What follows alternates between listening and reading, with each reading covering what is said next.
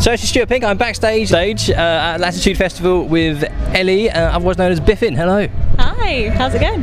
It's going good. You enjoying yourself so far? You've only just arrived, but Yeah, I haven't been here for long. I went. I literally got here like a couple of hours ago. Went straight to see uh, Marina on the Obelisk Arena, which was really, really good. Got a few tips for my performance this evening. so, excellent, excellent. Glad you're mingling. Uh, so you're a singer, songwriter, musician, producer, yeah, yeah, did all those things. Yeah. the whole shebang. Which is the best bit of the job? oh, performing. For me, I just, I absolutely love it. I mean, I get, I get quite nervous before I go on stage, but then as soon as I'm up there, it is, it just makes me think like this is why I'm, I do this. Like I do love it, but I also do love being in the studio. I don't know. I think uh, performing would be the top there. Yeah. Good. That's what we want to hear because we're going to see you later on. yes. Yeah. So obviously, first question: Why, why Byfyn? Um, so it's really not that interesting to be honest. But uh, my friend at uni, she's uh, from Sweden originally, and she we were at her house trying to come up with ideas for names, and she said, "Well, I I read this book when I was a kid. It's um, the main character was called Biffin," and I was like, "I love that name!" Like, and and it just stuck. So yeah, so I've been Byfyn ever since. B Y F Y N for anyone who wants to know. You have to look up the character now. Is there anything you sort of resemble when you perform? her? No, no, not really. Um, it's a, it's like a friendly but scary appearing monster.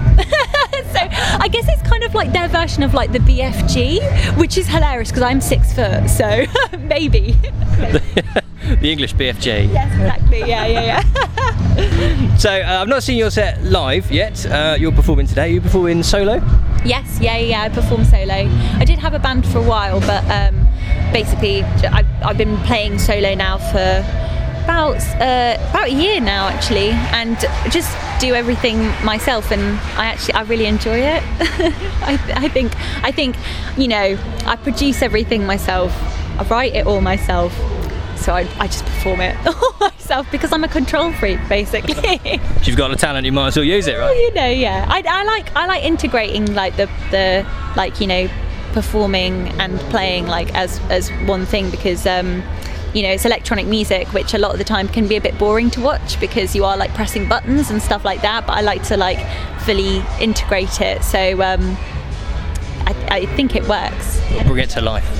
Uh, yeah, exactly. Yeah, yeah, yeah. Try and because I think like electronic music a lot of the time um, can it's hard to make it live. It's hard to make it feel like it's a live thing. So try as much as possible to yeah integrate it and make it feel like different from the record. You know what I mean? Yeah, yeah. yeah. yeah. So do you do lots of sampling, or do you do like loop pedals and stuff like that? So I've got I've got a, uh, a vocal pedal which is uh, TC Helicon and it basically does like um, voice looping stuff on it and um, it's got all loads of really cool vocal effects. So I manipulate my voice quite a bit. Um, it's got like pitch shifters, octavizer, stuff like that. I'm geeking out hard now, but this is what it has.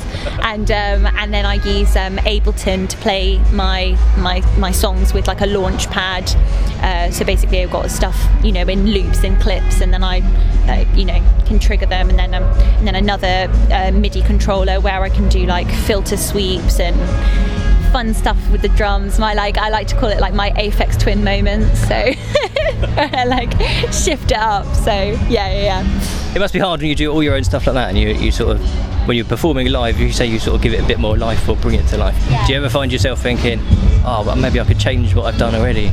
Yeah, yeah. I mean, like, I try. I try to keep it different every time I every time I play to a certain extent. Like, I'll do something different, and um, you know. But I, I, I guess when I'm like rehearsing for the next thing, like, I just, I just jam with myself and with the with what I've, you know, uh, got at my disposal, like with my filters and stuff that I've set up, and like, just try and make something like interesting and different every time I try. So when you go about writing a new song, obviously you do all of it. So where do you start? Do you do you have a, an idea of a riff or like a vocal line?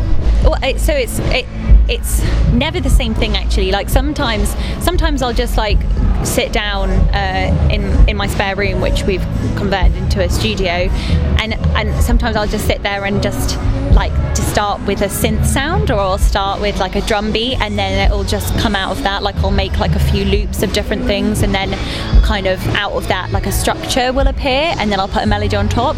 But like with my next single that I'm just releasing next month, um, it's called Trying. That one just completely came to me. The melody in like it, it was just before I was about to fall asleep. It just popped into my head, and and I I thought for a second that it was a song that it that I'd heard, and I was like, oh, is it?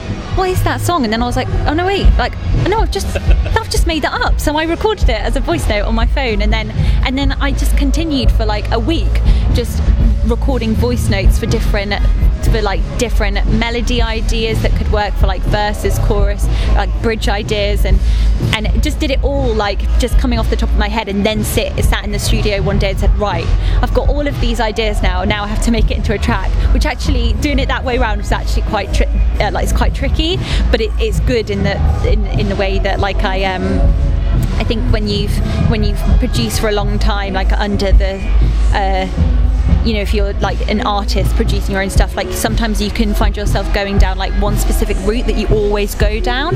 Um, like you always start with the same synth patch or something like that. Like and and with it just popping into my head then I ha- was forced to go out of that because I was like but what is this sound that I have in my head? I have to find it. So it, it made for a song that sounds quite different from my other stuff which is quite exciting.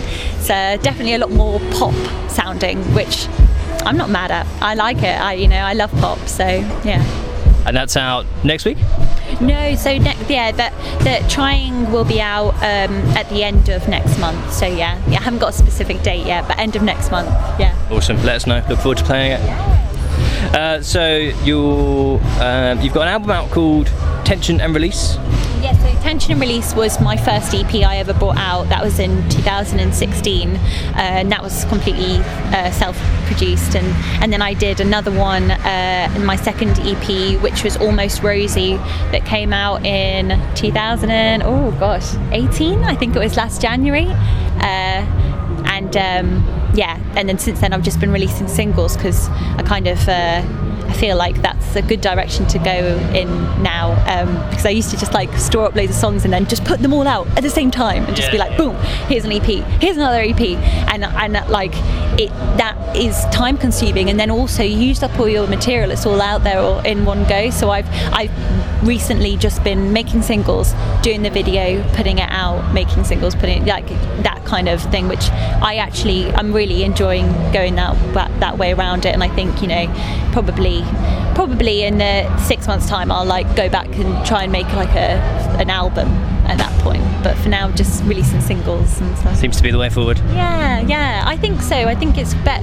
I just think, in terms of like how music is, um, like uh, how people interact with music now, like the, on Spotify and stuff like that. Like you, um, it's good if you release a single because I think people get in can get on board with a single more and then they'll go back and listen to your stuff like that you've already released. But releasing an album i don't know it doesn't seem to have the same um, like give you the same traction for some reason. I'm not really sure why but like just putting singles out seems to be the way forward. It's definitely worked for me.